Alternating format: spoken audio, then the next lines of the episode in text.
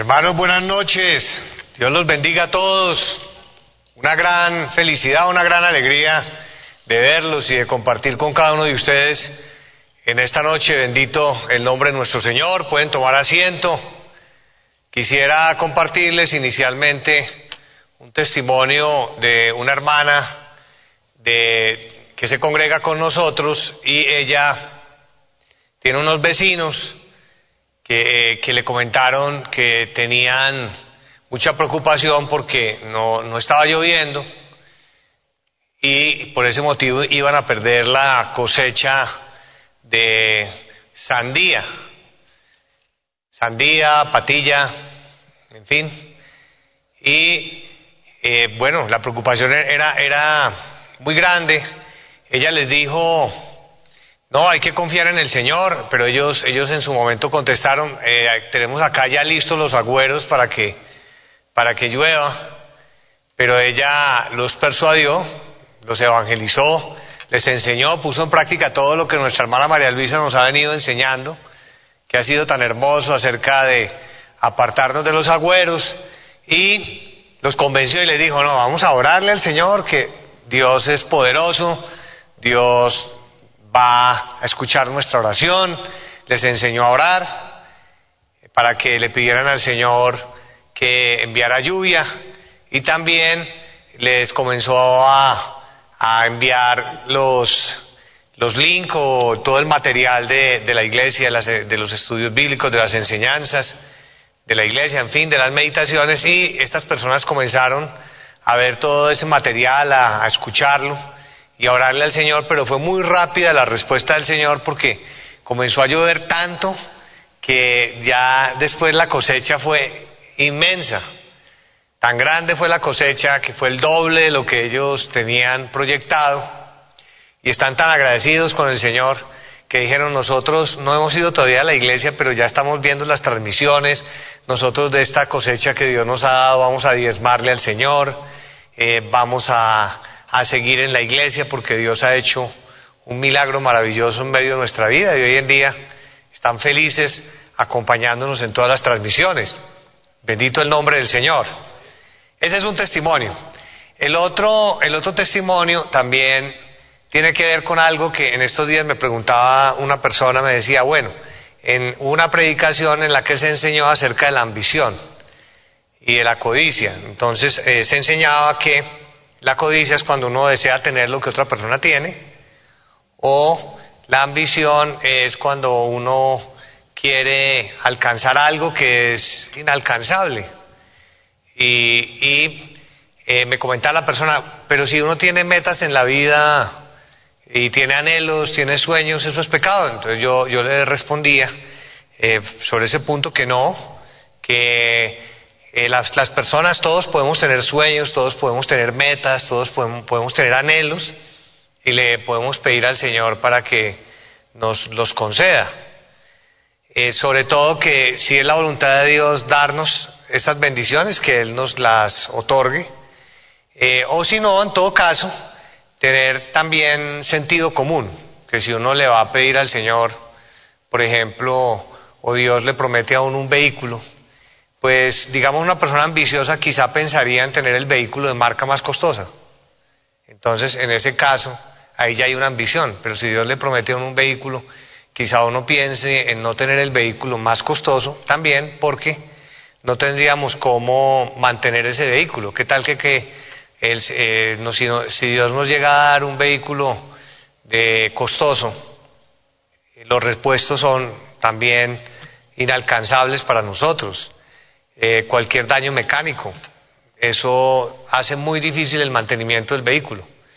Entonces, aplicar el sentido común, pensar siempre en eso.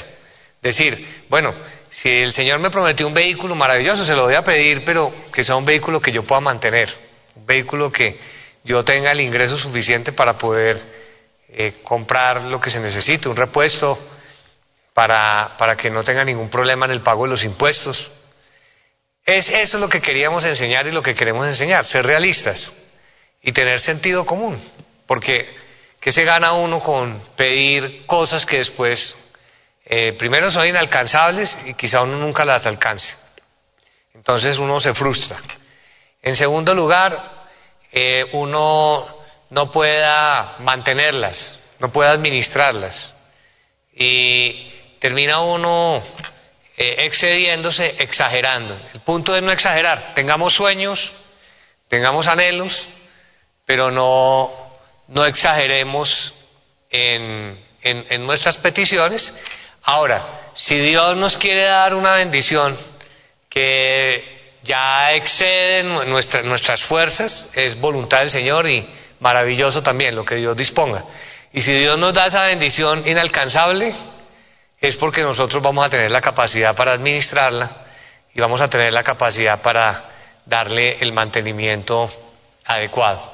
Por ejemplo, en estos días nos comentaba una hermana que ella recibió la promesa del Espíritu Santo que le iba a dar una casa y ella le oró al Señor y le dijo, Señor, yo quiero que tú me des esa casa eh, como, tú, como tú lo desees. Ella vivía de inquilina en una casa, eh, la casa es bonita y ella le dijo al Señor, Señor, una casa así como esta. eso fue lo que le oró al Señor. Y el Espíritu Santo le dijo, no te endeudes. También es otro punto de no endeudarse uno más allá de lo que puede para conseguir cosas inalcanzables, sino según lo que Dios nos vaya diciendo que uno pueda pagar también si uno asume un crédito. En este caso el Espíritu Santo le dijo, no te endeudes. ¿Y qué sucedió? Ella le obedeció al Señor. ¿Cuál fue el desenlace de esta situación? Que la dueña de la casa donde ella vivía como arrendataria, como inquilina, ella vivía en una habitación de esa casa, le dijo, voy a tener que cambiar de ciudad y le voy a regalar la casa, ¿me la recibe? Entonces así se cumplió la oración que ella le hizo al Señor, como esta casa. Dios se la quiso dar así y ahí también comprobamos que las promesas del Espíritu Santo, las profecías, también los sueños y los anhelos, se hacen realidad dentro del plan de Dios. Pero nosotros debemos siempre tener sentido común, no exagerar, y eso es sabiduría, que Dios nos la conceda. Gloria al nombre del Señor. Muy bien, pongámonos de pie. Vamos a leer en nuestras Biblias. Leamos en Segunda de Corintios.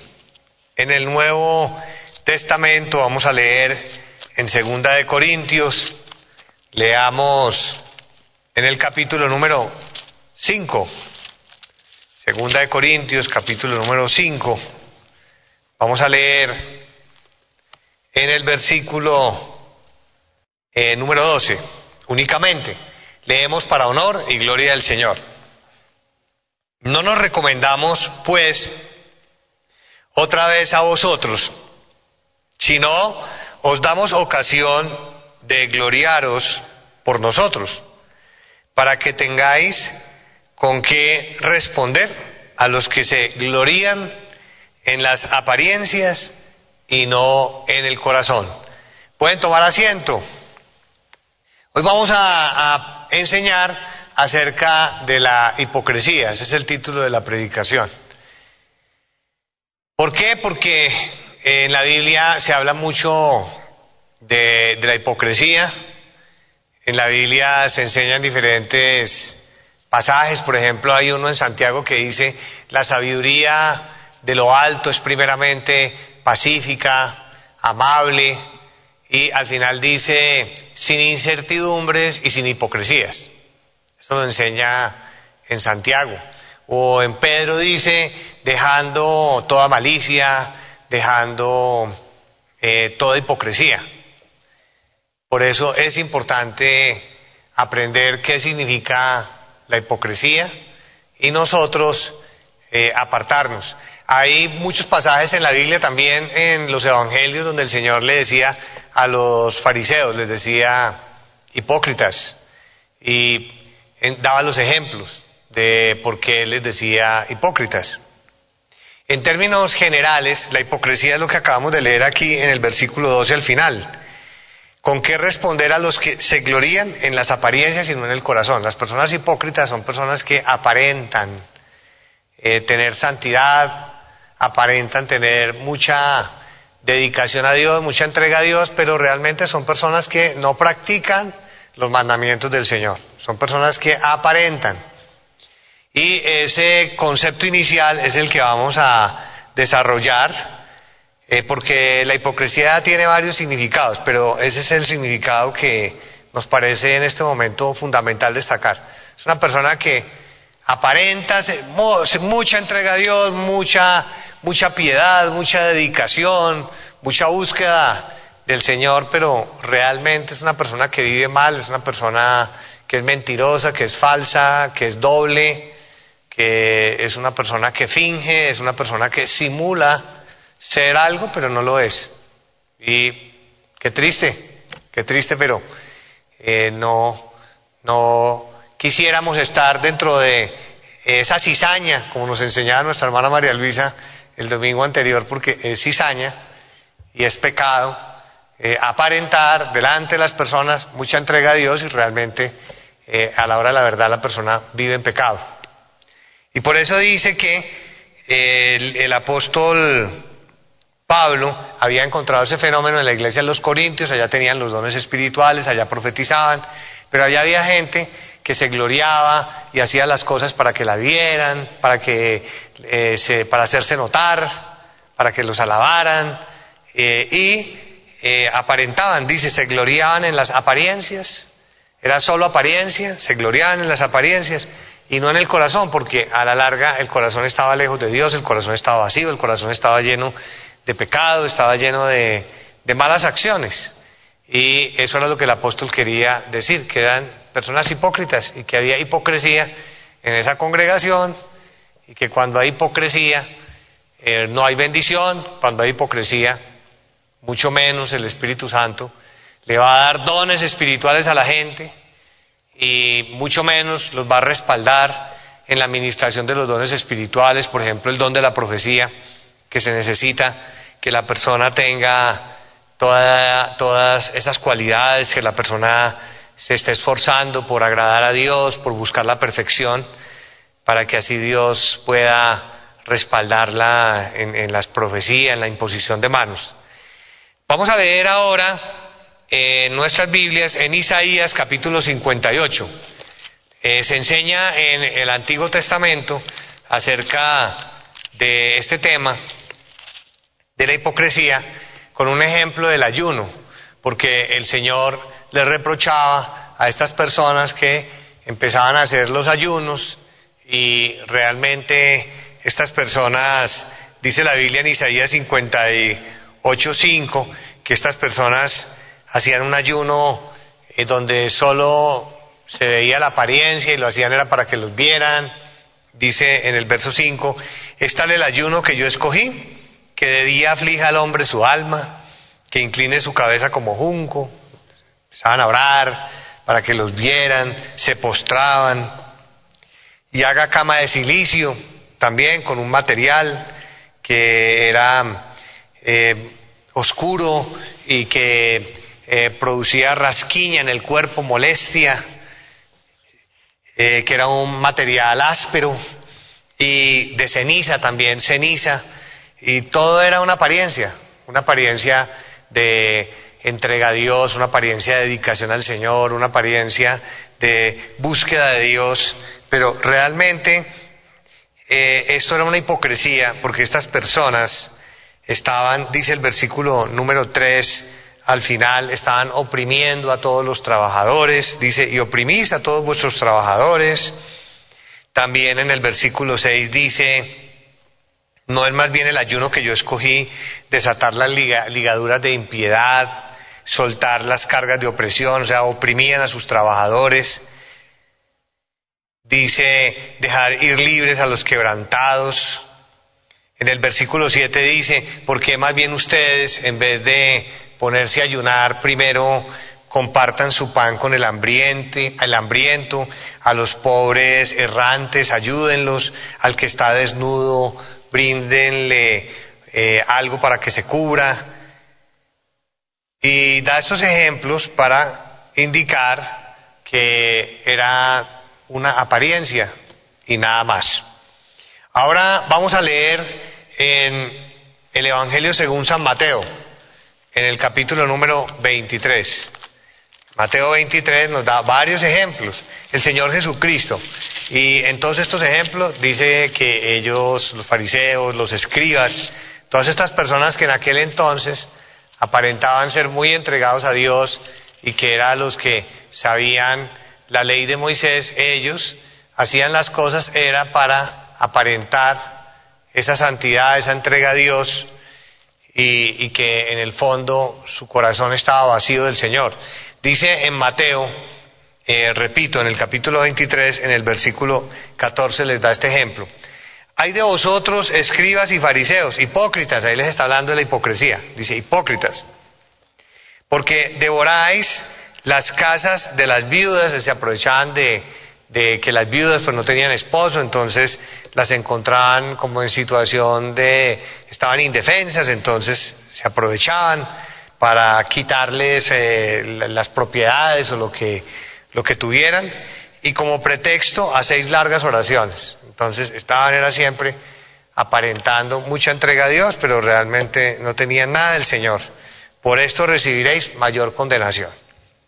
Les da otro ejemplo en el versículo 15. Hay de vosotros escribas y fariseos hipócritas, porque recorréis mar y tierra para hacer un prosélito. ¿Qué es un prosélito? Un prosélito es un seguidor, una persona que ellos evangelizan. Y una vez hecho, es decir, una vez tienen a alguien evangelizado, un seguidor, una persona que quiere seguir los caminos del Señor, le hacéis dos veces más hijo del infierno que vosotros.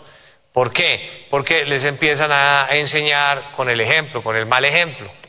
Y estas personas eh, con los días ven que quien los evangelizó es una persona que vive mal delante de Dios y esa persona también va a comenzar a repetir ese mal ejemplo. Veamos ahora en el versículo número 23.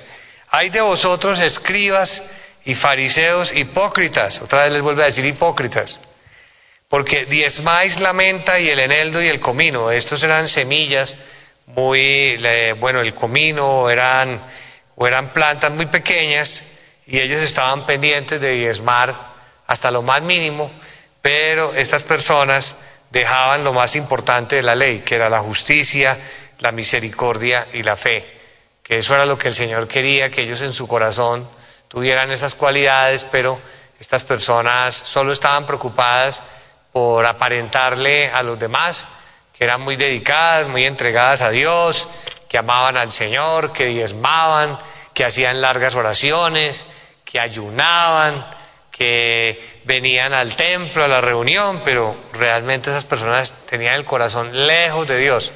Esa es la hipocresía que en aquel entonces existía y hoy en día también puede existir. Y nosotros tenemos que cuidarnos muchísimo de eso, de que realmente, por ejemplo, estemos mostrándole a nuestras familias que nosotros siempre estamos muy pendientes de, todo lo de Dios, pero realmente esa palabra del Señor todavía no haya hecho un efecto en nuestra vida. En eso tenemos que cuidarnos muchísimo. También aquí dice en el versículo 24, guías ciegos que coláis el mosquito. Guías ciegos porque eran los que hablaban de Dios eran los que enseñaban de Dios, pero no practicaban nada, no tenían autoridad moral. Y por ese motivo eran guías ciegos porque eh, extraviaban a la gente del camino de Dios. Colaban el mosquito, estaban pendientes de lo más mínimo, de los más pequeños detalles para impresionar, para fingir, para simular mucha santidad, mucha entrega a Dios. Pero realmente estas personas se tragaban un camello. O sea, estaban pendientes del mosquito, pero se pasaban el camello porque era, era gente que no tenía un corazón para Dios, sino que estaba en pecado. Y por eso el Señor Jesucristo en los Salmos decía, no, yo no quiero andar con, con, el hipócrita, porque el hipócrita eh, anda en pecado. Y a veces el hipócrita puede hablar de Dios, pero realmente esa persona está mal delante del Señor.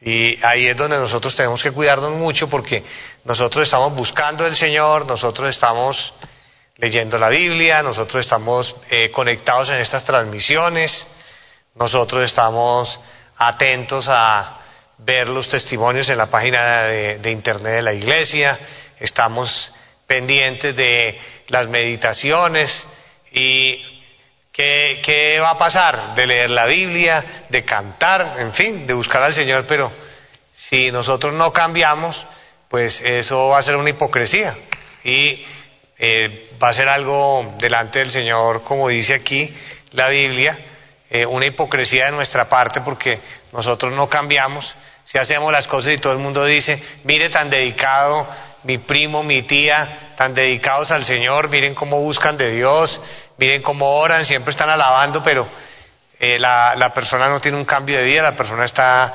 eh, con las envidias, está con las contiendas, con las rencillas, la persona tiene muy mal su hogar, le está dando mal ejemplo a los hijos, de modo que es una persona hipócrita, porque aparente, aparenta que está buscando a Dios, pero no tiene cambio de vida, es una persona hipócrita.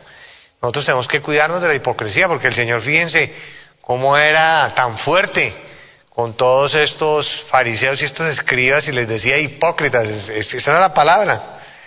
Y también dice en el versículo 25, hay de vosotros escribas y fariseos. Los escribas eran los que eh, escribían todas las, todo lo de la ley de Moisés en los pergaminos, eran los que tenían, sabían escribir, eh, estaban pendientes de todo lo que los profetas habían profetizado y los fariseos eran eh, los que habían sido instruidos en la ley de Moisés y aparentemente conocían la ley de Moisés, pero se habían quedado era solo en aparentar y en que les dieran la gloria a los hombres, en que los alabaran, pero no pasaban de ahí, eran personas que tenían su corazón lejos de Dios y estaban en el pecado. Dice en el versículo 25, hay de vosotros escribas y fariseos, hipócritas, porque limpiáis lo de fuera del vaso y del plato, o sea, ellos estaban pendientes era de todo eso, que el vaso por fuera esté limpio, pero eh, a, la hora de la verdad lo que interesaba era lo de dentro del, del plato o lo de dentro del vaso, que estaba en este caso, dice, lleno de robo y de injusticia, representando la vida de ellos, su corazón, porque eran ladrones, le quitaban las cosas a los demás, los estafaban, eran mentirosos, se aprovechaban de la gente, se aprovechaban de sus cargos, de que la gente confiaba en ellos y eran injustos. Por eso el Señor los llamaba hipócritas. Nosotros hoy en día, que por el hecho de venir a la iglesia, tengamos mucha conciencia de que el que está en la iglesia es porque ya quiere seguir a Dios, el que está en las transmisiones porque quiere ser transformado, es porque quiere dar buen testimonio, es porque quiere cambiar de verdad, pero no por pasar el tiempo, sino porque esa persona quiere huir de la hipocresía. Y vamos a leer ahora en el verso 27. Hay de vosotros, escribas y fariseos, imagínense eso, la cantidad de mensajes que les da el Señor. Hipócritas, les volví a decir, porque sois semejantes a sepulcros blanqueados Estaban por fuera eh, con pintura blanca para aparentar santidad, eh, que por fuera la verdad se muestran hermosos, eran eh, unos, unos sepulcros hermosos de la apariencia. Eso es lo que estamos destacando con la hipocresía, que es pura apariencia, pero a la hora de la verdad no hay un cambio de vida.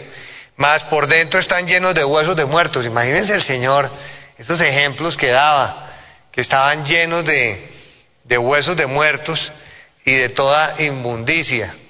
Así es como el Señor ve a las personas hipócritas. Esto es algo muy triste. Y es algo que cobija todo, porque hemos venido enseñando acerca del pecado, hemos ido mirando los diferentes pecados, ya sabemos que todo esto es cizaña, y aquí nadie quiere ser cizaña, ¿de acuerdo? Nadie. Aquí todos queremos ser trigo, ¿verdad? Todos queremos ser trigo. Eh, pero con este tema de la hipocresía es algo general, porque es la persona que está practicando todos esos pecados ocultos. Y está aparentando mucha entrega a Dios, pero realmente su vida es una vida de pecado. Qué triste, entonces para el Señor es una persona hipócrita. Y agrega también en el versículo 28, así también vosotros por fuera, la verdad, os mostráis, os mostráis significa aparentáis, os mostráis justos a los hombres, que sois, muy justos, muy santos, que no practicáis el pecado, pero por dentro estáis llenos de qué? Hipocresía. Ese es el título de la predicación. Pura apariencia y nada más.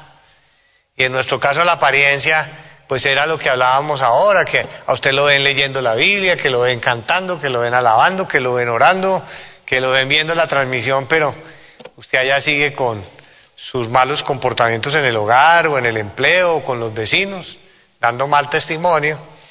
Y para Dios, el que hace eso es un hipócrita. Y eso es hipocresía. Eso debe ser uno doble. Y es muy triste, el Señor lo rechazó con mucho énfasis.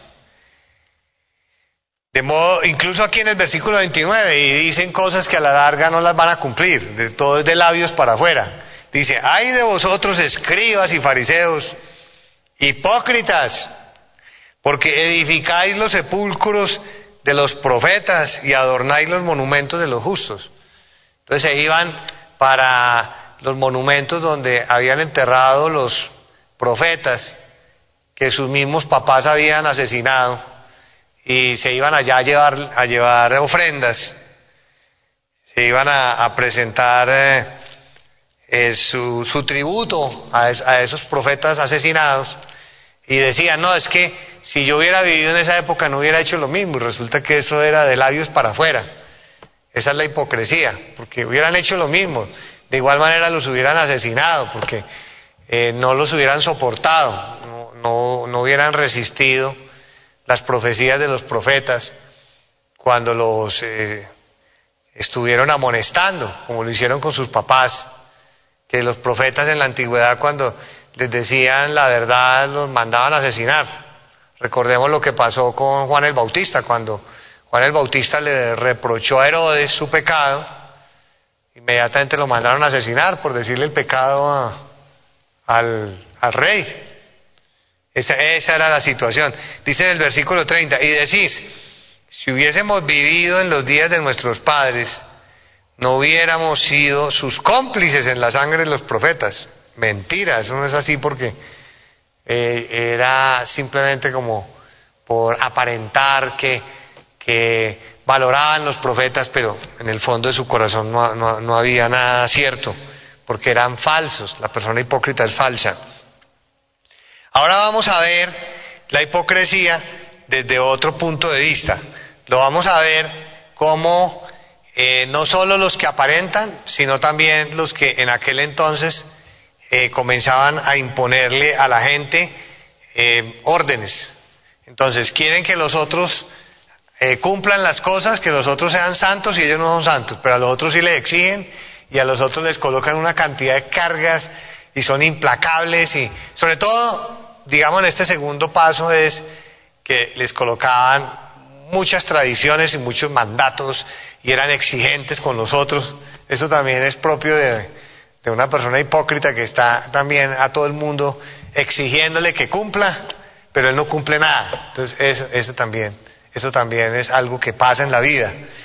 Y, y aquí los llenaban era de puras cargas y de mandamientos de hombres, de puros reglamentos que ellos inventaban a su propia conveniencia. Entonces, como eran los escribas, como eran los fariseos, como eran los importantes, ellos comenzaban a crear sus propias leyes y sus propias normas no las normas que Dios había dejado en la ley de Moisés, sino las que a ellos les convenían. Porque como ellos no cumplían nada, entonces ellos ya terminaron fue creando sus propias leyes y sus propias tradiciones que les permitiera controlar a los demás, obligar a los demás, exigirle a los demás, pero ellos no daban nada, ni ponían nada. Vamos a leer en Mateo, en el capítulo número 15, acerca de estos mandamientos de hombres o de estas tradiciones que no eran la ley de Moisés, sino que eran puros inventos de ellos.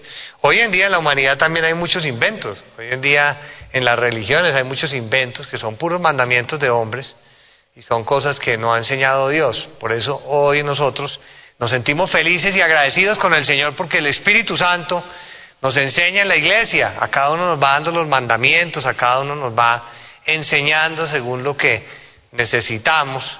Y esta es una bendición maravillosa cuando el Espíritu Santo nos habla a través de la profecía. también en, las visiones, en los sueños y eh, con la doctrina. Cuando nuestra hermana María Luisa nos enseña, por ejemplo, nosotros aprendemos la doctrina y esa doctrina la ha enseñado el Espíritu Santo con todas las experiencias que se han vivido durante más de 50 años. De modo que no son mandamientos de hombre ni tradiciones, sino las mismas enseñanzas que el Espíritu Santo da, que es algo realmente hermoso. Dice en Mateo en el capítulo 15, en el versículo número 1, entonces se acercaron a Jesús ciertos escribas, y fariseos de Jerusalén diciendo, ahí siempre estaban, ¿por qué tus discípulos quebrantan la tradición de los ancianos? Entonces ellos siempre hablan de la tradición, pero, pero en ninguna parte de la ley de Moisés se hablaba de tradición. La tradición eran los mandamientos de hombres, era lo que ellos inventaban, no los mandamientos de Dios, sino los mandamientos de los hombres. Porque no se lavan las manos cuando comen pan, entonces ellos ya habían convertido que en, una ley, que era una tradición, y que era un mandamiento de hombre que antes de comer pan se tenían que lavar las manos. Y los discípulos del Señor, pues seguramente ese día no se lavaron las manos. Pero entonces ellos estaban preocupados, era por eso, porque se lavaran las manos. Entonces que se lavaba las manos antes de comer pan era santo y era perfecto. Y realmente eso no tiene nada que ver con la perfección, eh, porque eso ni salva ni condena, eso ni quita ni pone, es algo para la salud de la persona, pero eso no tiene nada que ver con la santidad. Y ellos estaban ahí fiscalizando detrás, mirando a ver quién se lava las manos, quién no se lava las manos. eso era lo de ellos, estar ahí pendientes de todos a ver quién se equivocaba. Y para que dijeran, ah, qué santidad la de esa persona. Hoy quizá alguien que esté ahí pendiente mirando a ver quién se equivoca en algo, cosas que no tienen ninguna trascendencia. Verso 3, respondiendo él les dijo, ¿por qué, ¿por qué también el Señor Jesucristo les dijo, vosotros quebrantáis el mandamiento de Dios por vuestra tradición? Porque era más importante el mandamiento de Dios, la ley de Moisés, era mucho más importante que la tradición que eran mandamientos de hombres. Mucho más importante un mandamiento de Dios. Y ellos no cumplían los mandamientos de Dios. Pero si andaban detrás de los demás mirando si cumplían los mandamientos de hombres o no. Y eh, no los mandamientos de Dios y además ellos, ellos no cumplían los mandamientos de Dios. Versículo 4, porque Dios mandó diciendo, honra a tu padre y a tu madre, y el que maldiga al padre o a la madre muere irremisiblemente, o sea, el mandamiento de Dios, no mandamiento de hombre, les dijo el Señor Jesús. Pero vosotros decís, cualquiera que diga a su padre o a su madre, es mi ofrenda a Dios, todo aquello con que pudiera ayudarte, es decir, no le estaban ayudando suficientemente a sus papás, sino que cambiaron y acomodaron y dijeron hasta donde yo pueda, como para no cumplir plenamente con lo que Dios había ordenado de, que era una responsabilidad de los hijos velar por los padres, habían adaptado el mandamiento de Dios a su propio mandamiento humano, dice en el versículo 6, ya no, ya no ha de honrar a su padre o a su madre, les enseñaba el Señor Jesucristo. Así habéis invalidado el mandamiento de Dios por vuestra tradición. Cuando dice vuestra tradición es lo mismo que decir mandamiento de hombre. Repito, que ellos decían, no, con cualquier ayudita ya, y se desentendían de los papás, no. A los papás había que protegerlos y cuidarlos.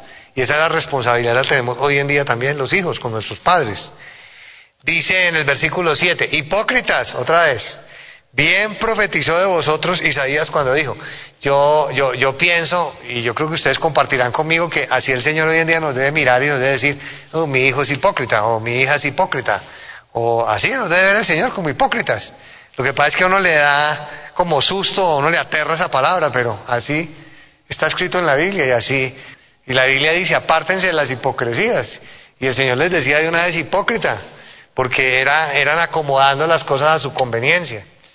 Hoy en día lo mismo las personas que acomodan las profecías a su conveniencia, las interpretan a su manera para, para mm, cambiar los mandamientos de Dios, para no cumplir con lo que el Señor ha establecido.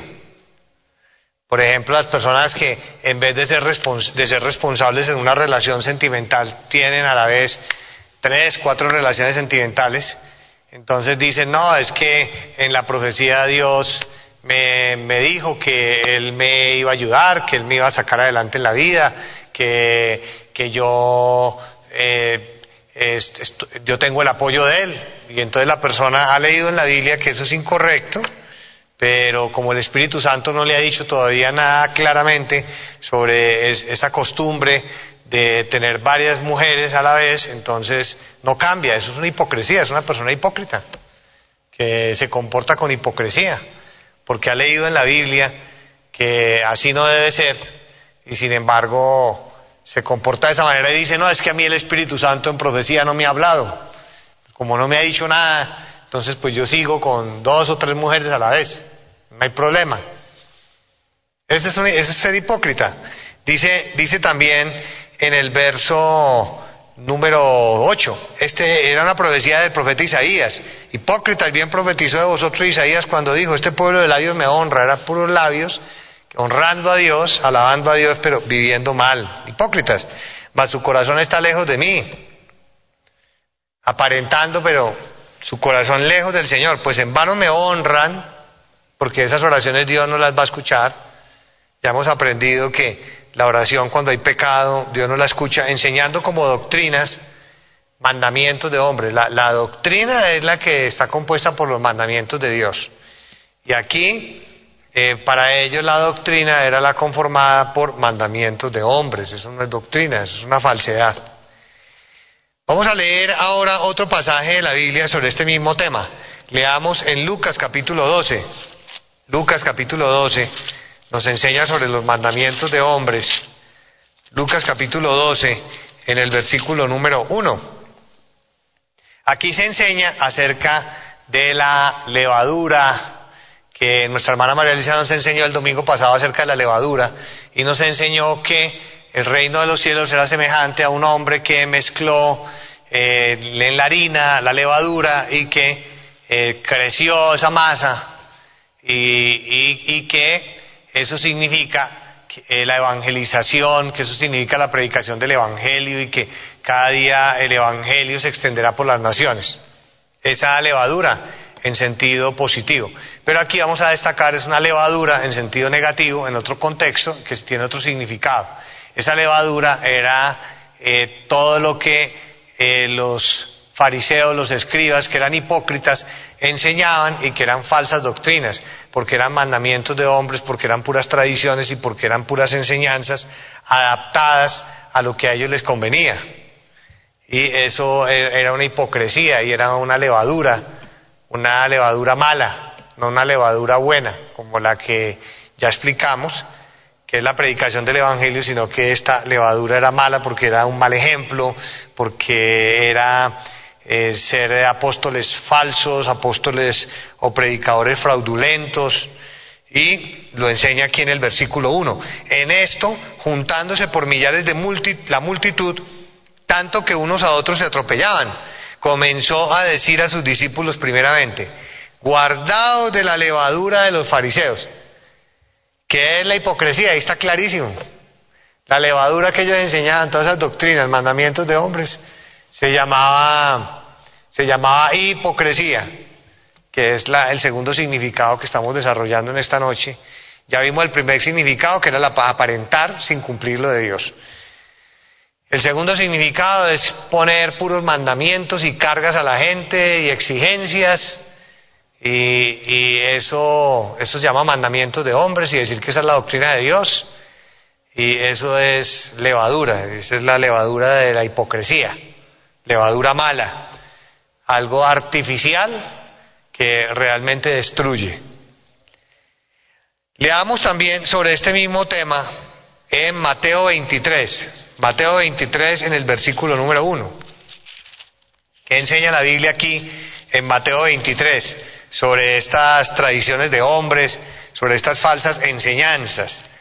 Dice en Mateo 23 en el versículo número 1. Entonces habló Jesús a la gente y a sus discípulos diciendo, en la cátedra de Moisés se sientan los escribas y los fariseos. Se sentaban todos los sábados a enseñar. Y fingían toda la, toda la santidad y que estaban enseñando toda la ley de Moisés. Por eso dice en la cátedra de Moisés que la enseñaban los sábados. Así que todo lo que os digan que guardéis, guardadlo y hacedlo. Hay que hacer todo lo que está en la ley de Moisés, que son los mandamientos de Dios. Mas no hagáis conforme a sus obras. ¿A las obras de quién? A las obras de los eh, escribas y de los fariseos. No hagan conforme a ellos. Porque dicen y qué? Y no hacen. Es eso. Dicen y no hacen. Toda esa es la hipocresía. Dicen muchas cosas, enseñan muchas cosas, pero no hacen nada de lo que dicen. Porque atan cargas pesadas. Esos son los mandamientos de hombre, las tradiciones, las exigencias, las imposiciones. Porque atan cargas pesadas y difíciles de llevar. Y las ponen sobre los hombros de, de los hombres. Pero ellos ni con un dedo quieren moverlas.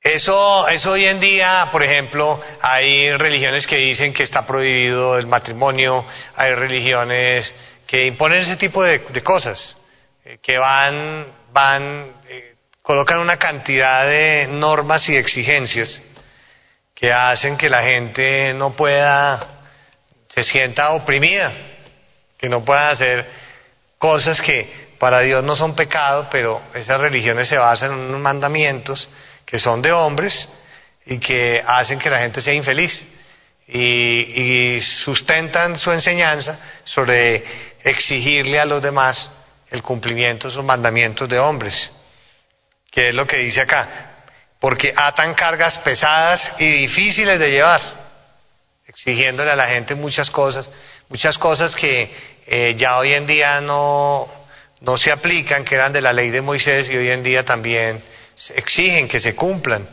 Entonces son cargas para la gente y la gente sufre con eso y les exigen y, les controlan, pero realmente eso no tiene que ver con la vida espiritual. Ahora vamos a leer también ya un, tercer significado de lo que es la, la hipocresía. En este tercer significado eh, vamos a encontrar cómo ellos, aparte de colocarle cargas a la gente, también estaban todo el tiempo juzgando a la gente. Estaban siempre ahí atentos para señalar a la gente de que había cometido un pecado, de que se habían equivocado. Veamos en Lucas, en el capítulo 13. Lucas capítulo 13. Eso hoy en día también nos puede suceder, que haya personas que estén siempre mirando a ver qué error cometió usted nosotros tenemos que cuidarnos porque nosotros, nosotros hoy en día también podemos, podemos caer en ese error de estar pendientes de todos los demás, exigiéndoles, acusándolos, diciéndoles que, que están en pecado, resulta que nosotros no nos miramos en qué pecado estamos. Entonces la gente, cuando uno empieza a, a decirle o a exigirles, la gente eh, dentro de sí piensa, bueno, pero este qué me exige, pero este de qué me habla si no tiene autoridad moral. Eso le molesta mucho a la gente. Diferente es cuando la persona tiene autoridad moral, que la persona tiene un buen comportamiento, que la persona ha dado un buen ejemplo, que la persona eh, tiene un excelente testimonio y si le hace un llamado de atención, la persona lo va a recibir con mucho cariño y va a agradecer ese consejo. Pero si la persona no está viviendo bien, es un hipócrita. Y, el otro dice, este, este, este, tan hipócrita que viene a llamarme a mí la atención. Eso es lo que piensa la gente. Entonces, uno tiene que cuidarse. Eh, nosotros como creyentes y, como seguidores del Señor tenemos que ser muy cuidadosos cuando vayamos a decirle a alguien algo, que usted por qué se comporta así, usted por qué hizo esto, usted por qué hizo aquello, usted por qué contestó, usted por qué habló, a toda hora como llamando la atención sin tener autoridad moral. Entonces es una hipocresía.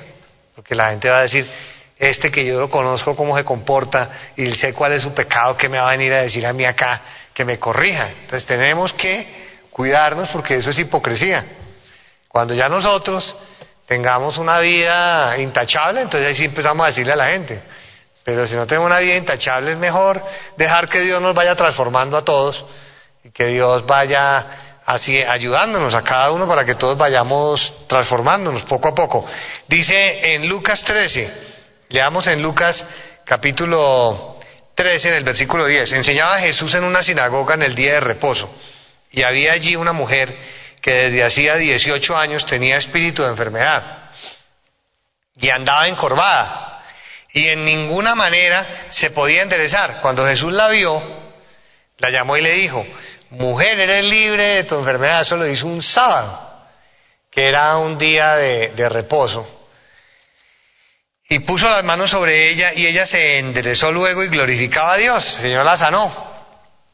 Pero el principal de la sinagoga, enojado de, de que Jesús hubiese sanado en el día de reposo, porque ellos andaban era pendientes de a ver en qué se equivocaba el Señor, y andaban era pendientes de si era día de reposo, pero no que la gente necesitaba los beneficios o que la gente estaba sufriendo, no de ser misericordioso, no de tenderle la mano, de ayudar al que necesitaba, sino que andaban era pendientes de que los vieran, que estaban controlando todo, que el día de reposo, que el ayuno, que la oración, que lo que se ve, pero en el fondo no había nada de vida espiritual. Entonces les dice, le, le, reprochó al Señor enojado, o sea, se puso enojado cuando dice aquí enojado estaba envidioso. Sí, la envidia es un enojo, estaba enojado, envidioso, porque el Señor hubiera, hubiera sanado a esa, a esa mujer y, le dijo, le dijo, dijo a la gente, seis días hay en que se debe trabajar. En estos pues venid y sed sanados y no en el día de reposo. ¿Qué le respondió el Señor Jesucristo? Verso 15. Entonces el Señor le respondió y le dijo, hipócrita. Le dijo así de una vez, hipócrita, ves que así Dios lo ve.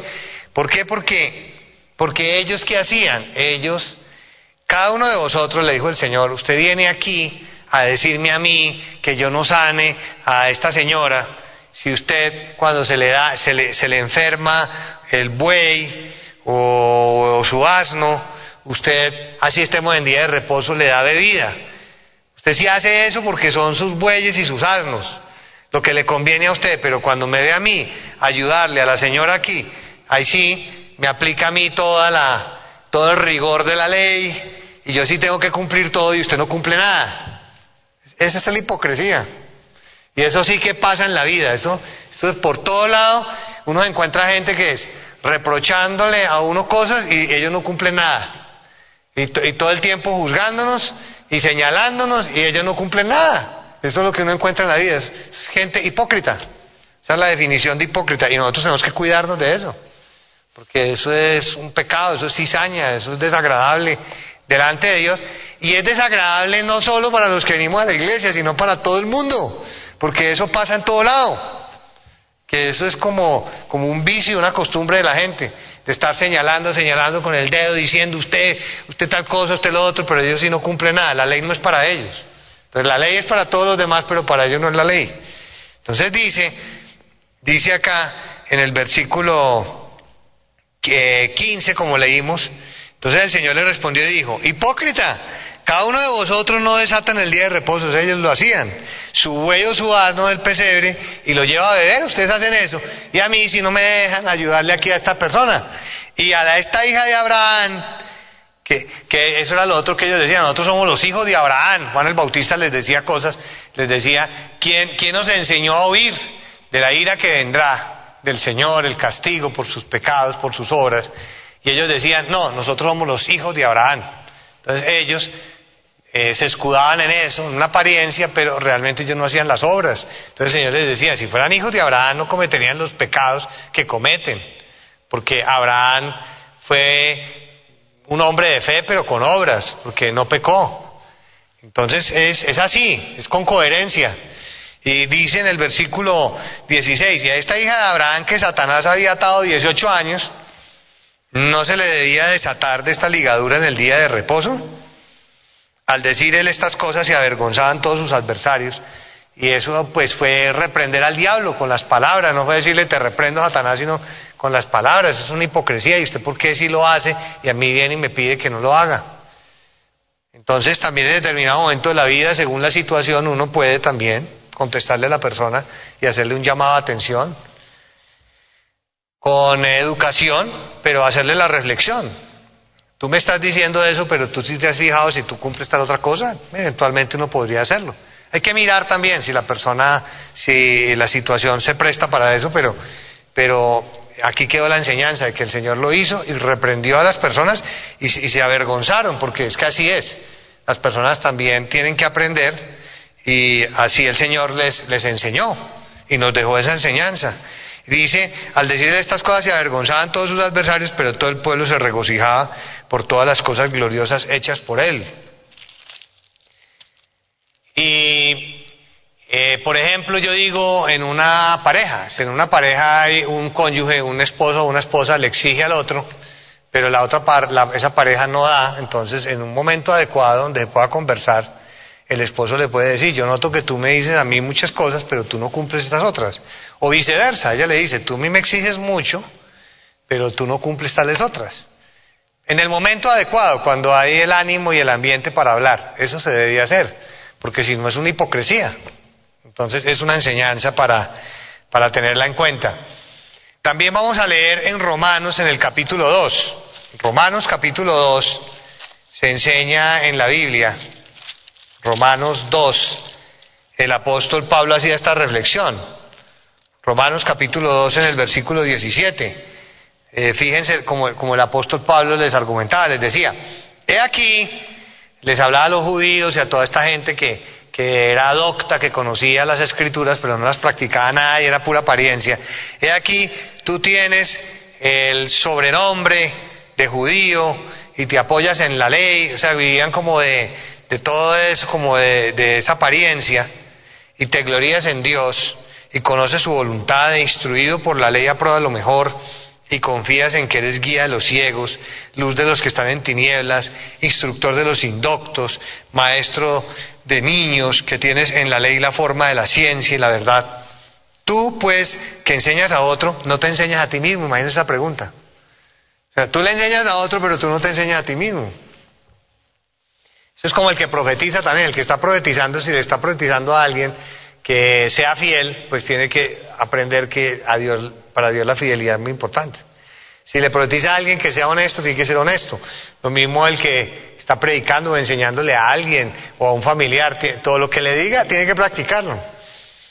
O si no es un hipócrita. Tú pues que enseñas a otros, no te enseñas a ti mismo. Tú que predicas que no sea de hurtar, hurtas. ¿Tú qué dices que no se ha de adulterar, adulteras? ¿Tú que abominas a los ídolos, cometes sacrilegio? ¿Tú que te jactas de la ley, con infracción de la ley deshonras a Dios? Esa, es la, esa era la reflexión del, del, apóstol Pablo de la hipocresía, que es una reflexión muy, muy bonita. Y finalmente, frente a este tema de juzgar a los demás, que es algo que abunda, y no mirarse a sí mismo, eh, ya este pasaje de Lucas 6, que es un pasaje que, todos conocemos, que es el de la paja y el de la viga, que comienza a, verle a los demás la paja en el ojo ajeno, pero él tiene una viga gigante en su ojo y no se la ve, pero si está pendiente de la paja, de la pajita, está pendiente en el otro, ahí para juzgarlo, pero él no se mira esa gran viga que tiene en su propio ojo. Entonces dice en Lucas, en el capítulo 6, en el versículo 42, dice, dice el Señor. ¿O cómo, ¿O cómo puedes decir a tu hermano, hermano, déjame sacar la paja que está en tu ojo, no mirando tú la viga que está en el ojo tuyo? Hipócrita. Saca primero la viga de tu propio ojo y entonces verás bien para sacar la paja que está en el ojo de tu hermano. Y ahí está explicado de una manera muy, muy bonita en, en los versículos restantes, pero este, este ejemplo todos lo conocemos y siempre debemos recordarlo. Ahora vamos a ver una cuarta definición de hipocresía, o una cuarta forma de ver la hipocresía. Esta hipocresía se da cuando nosotros eh, saludamos a nuestros hermanos o a las personas, pero aparentamos que los queremos, pero realmente no los queremos nada, sino que o los odiamos o los, o los rechazamos, o tenemos rencilla, o tenemos enojo, tenemos envidia, tenemos iras con las personas. Y eh, los saludamos muy bien, conversamos, nos reímos con las personas, estamos felices, pero ya cuando termina la conversación, o todo era una apariencia nada más, y ya luego vamos a criticar a esa persona, o a, decir un chisme, o a calumniarla. Eh, la persona que hace eso es una persona hipócrita para Dios. Entonces por eso enseña el Señor que antes de llegar al altar, a presentarse en el altar, que de pronto lo vieran ahí en el altar, alabando a Dios, alzando los brazos delante del Señor, si tenía problemas con alguien, pues primero fuera y se reconciliara. Para que cuando ya hiciera eso, es porque de verdad la persona estaba limpia en su corazón. Y eso hoy en día pasa mucho. Nosotros debemos cuidarnos de eso porque es un obstáculo para nuestra vida espiritual. Comenzando en el matrimonio, que cuando, por ejemplo, hay ofensas en la pareja, el, hombre insulta a la esposa, la trata mal, o la esposa al, esposo, eso, ya luego la persona va a que arrodillarse a pedirle a Dios, dice la Biblia que ya tiene estorbo. Pero también cuando estamos en congregación, estamos todos alabando a Dios o, alzando las manos al cielo y se aparenta mucha entrega a Dios, pues realmente la persona está en esos comportamientos, la persona está andando mal delante de Dios y es una persona hipócrita. Así es como Dios lo ve, la, la ve. Entonces vamos a leer lo que enseña Mateo capítulo 5. Mateo 5, dice la Biblia, Mateo capítulo número 5, dice en el versículo 23, Mateo 5, 23. Por tanto, si traes tu ofrenda al altar y allí te acuerdas que tu hermano tiene algo contra ti, deja allí tu ofrenda delante, del altar y anda, reconcíliate primero con tu hermano y entonces ven y presenta tu ofrenda. Ahí está muy claro. Eso es lo que hay que hacer en vez de arrodillarse y dejar la ofrenda, eh, Dios no la va a recibir. Primero vaya, reconcíliese, organice todo, pida perdón y eh, ya saque eso de su corazón, límpiese eh, y ahí sí, arrodíllese y eleve las manos al cielo y presente su ofrenda al Señor. De modo que ese es otro tipo de, de hipocresía del cual, de la cual nosotros tenemos que huir. Y vamos a ver la, última hipocresía. La última hipocresía es buscar a Dios por un interés material. Vamos a leer en Jeremías 7. Entonces, estábamos buscando a Dios para que Dios nos dé empleo, estamos buscando a Dios para que el Señor nos dé cosas materiales. Pero, pero realmente no porque nosotros queramos o deseemos cambiar nuestra manera de vivir, dejar nuestros vicios, dejar los placeres de la carne, los placeres del mundo, hacer cambios en nuestra manera de vivir, no. Y eso es una hipocresía, porque solo nos interesa lo material, que Dios nos dé empleo, que Dios nos dé una sanidad, que Dios transforme a nuestros hijos, solo por, por algo pasajero, para que nos dé el dinero para pagar una deuda, que nos dé un carro, que nos dé una vivienda, pero nada más. Entonces dice en Jeremías 7, Palabra de Jehová que vino, verso 1, a Jeremías diciendo, ponte a la puerta de la casa de Jehová y proclama. Allí esta palabra ahí, oí palabra de Jehová. Todo Judá, los que entráis por estas puertas para adorar a Jehová. Así ha dicho Jehová a los ejércitos. Dios de Israel, mejorad vuestros caminos y vuestras obras y os haré morar en este lugar, porque iban allá pero vivían en pecado. Entonces el Señor estaba muy disgustado con todo esto y al final les dice, les dice en el verso 6, y no oprimiereis al extranjero, al huérfano y a la viuda, ni en este lugar derramareis la sangre inocente, ni anduviereis en pos de dioses ajenos para mal vuestro. Si viven bien, os haré morar en este lugar, en la tierra que di a vuestros padres para siempre. Si no, es una hipocresía. Y lo mismo en Juan 6, el Señor les dijo, ustedes vinieron aquí fue porque yo les di comida, pero no porque me amen. Entonces, eso también es una hipocresía. En Juan 6 vamos a leer en el versículo número 26. Les dijo el Señor cuando los alimentó a todos, les dijo, les dijo en el versículo 25, y hallándole al otro lado del mar, le dijeron, Rabí, ¿cuándo llegaste acá? Respondió Jesús y les dijo, de cierto, de cierto os digo que me buscáis, no porque habéis visto las señales, sino porque comisteis el pan y os saciasteis. O sea, por eso era que lo estaban buscando a él. Hoy en día, ¿qué puede llegar a pasar? Que la gente esté, eh, eh, digamos, reunida con nosotros solo eh, para recibir un beneficio material, pero no les interese para nada cambiar su manera de vivir. La persona que haga eso está en hipocresía. Y también la persona que esté en la iglesia y solo venga a la iglesia a recibir profecía es un hipócrita también. La persona que no se haya convertido a Dios. Hay, hay una persona que comentaba en estos días, decía, yo en la pandemia me di cuenta que no me he convertido a Dios, que yo iba a la iglesia era solo por, para que me dieran profecía. Entonces, pues me parece muy bonito que la persona hubiera entendido, eso me parece hermoso, pero sirve para dar la enseñanza. Si la persona solo viene a la congregación únicamente a que le den profecía para que Dios le hable cosas de cosas materiales, cosas buenas, ese es un hipócrita.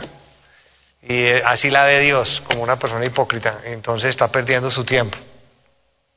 De modo que nosotros debemos, ya sabemos, ya sabemos que eso no puede ser. Nosotros estamos aquí para agradar a Dios, para huir del pecado, para no ser cizaña, para limpiarnos, para perfeccionarnos, para ser mejores, para dar buen testimonio, para que el Señor se sienta feliz con el amor que le tenemos, para amar a Dios. Estamos acá en la iglesia, para amarlo y para adorarlo. ¿Y qué hacer con la hipocresía? Lo que hay que hacer, lo contrario de la hipocresía es ser sincero. ¿Y qué hacer para no vivir en hipocresía? Eh, el hipócrita nunca reconoce su pecado. Pero el antídoto con la hipocresía es reconocer el pecado y confesar el pecado. Vamos a leer en Primera de Juan y finalizamos. Primera de Juan en el capítulo número 3. Primera Juan capítulo 1 en el versículo número 9. Esto es lo que hay que hacer para comenzar a huir de la hipocresía.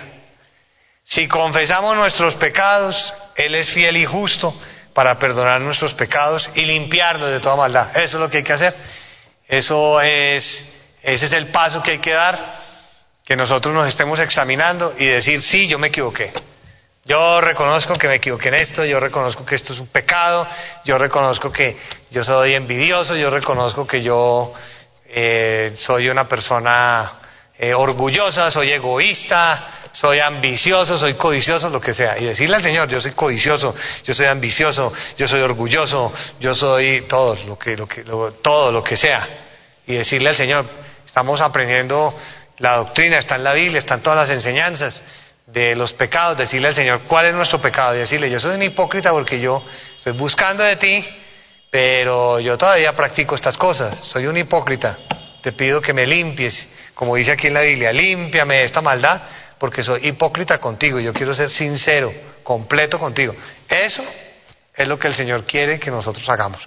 Pongámonos de pie, vamos a orarle al Señor para pedirle que nos ayude a alcanzar esta meta y también nos dé sanidad, liberación y nos siga dando una vida espiritual cada día mejor para Él. Bendito su nombre.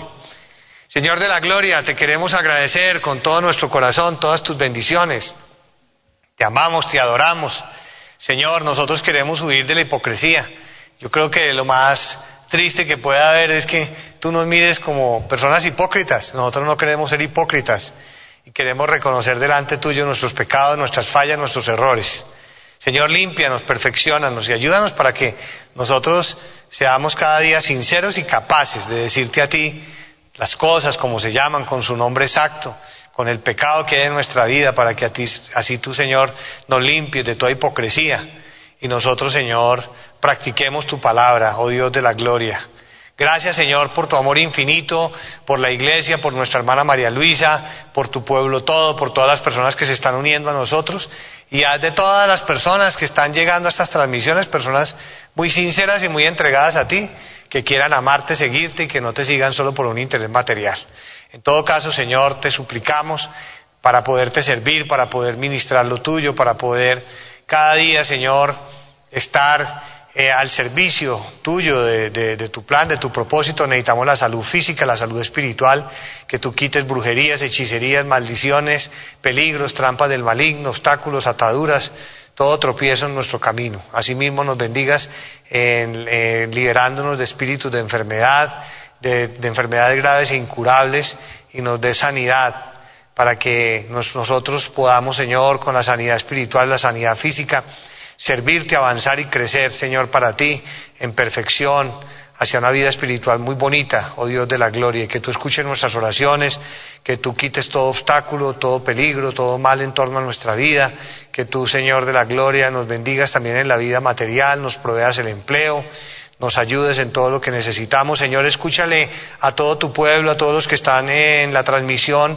la, petición que tengan, por difícil que sea, Señor, escúchales y dales, oh Dios, en este momento lo que te están pidiendo y que ellos lo reciban, que lo disfruten, Señor, conforme tu plan, tu voluntad, porque sabemos que tu bendición y tu voluntad es buena, agradable y perfecta. Te amamos, Señor, te adoramos con todo nuestro corazón, tú eres nuestra vida y nuestra felicidad.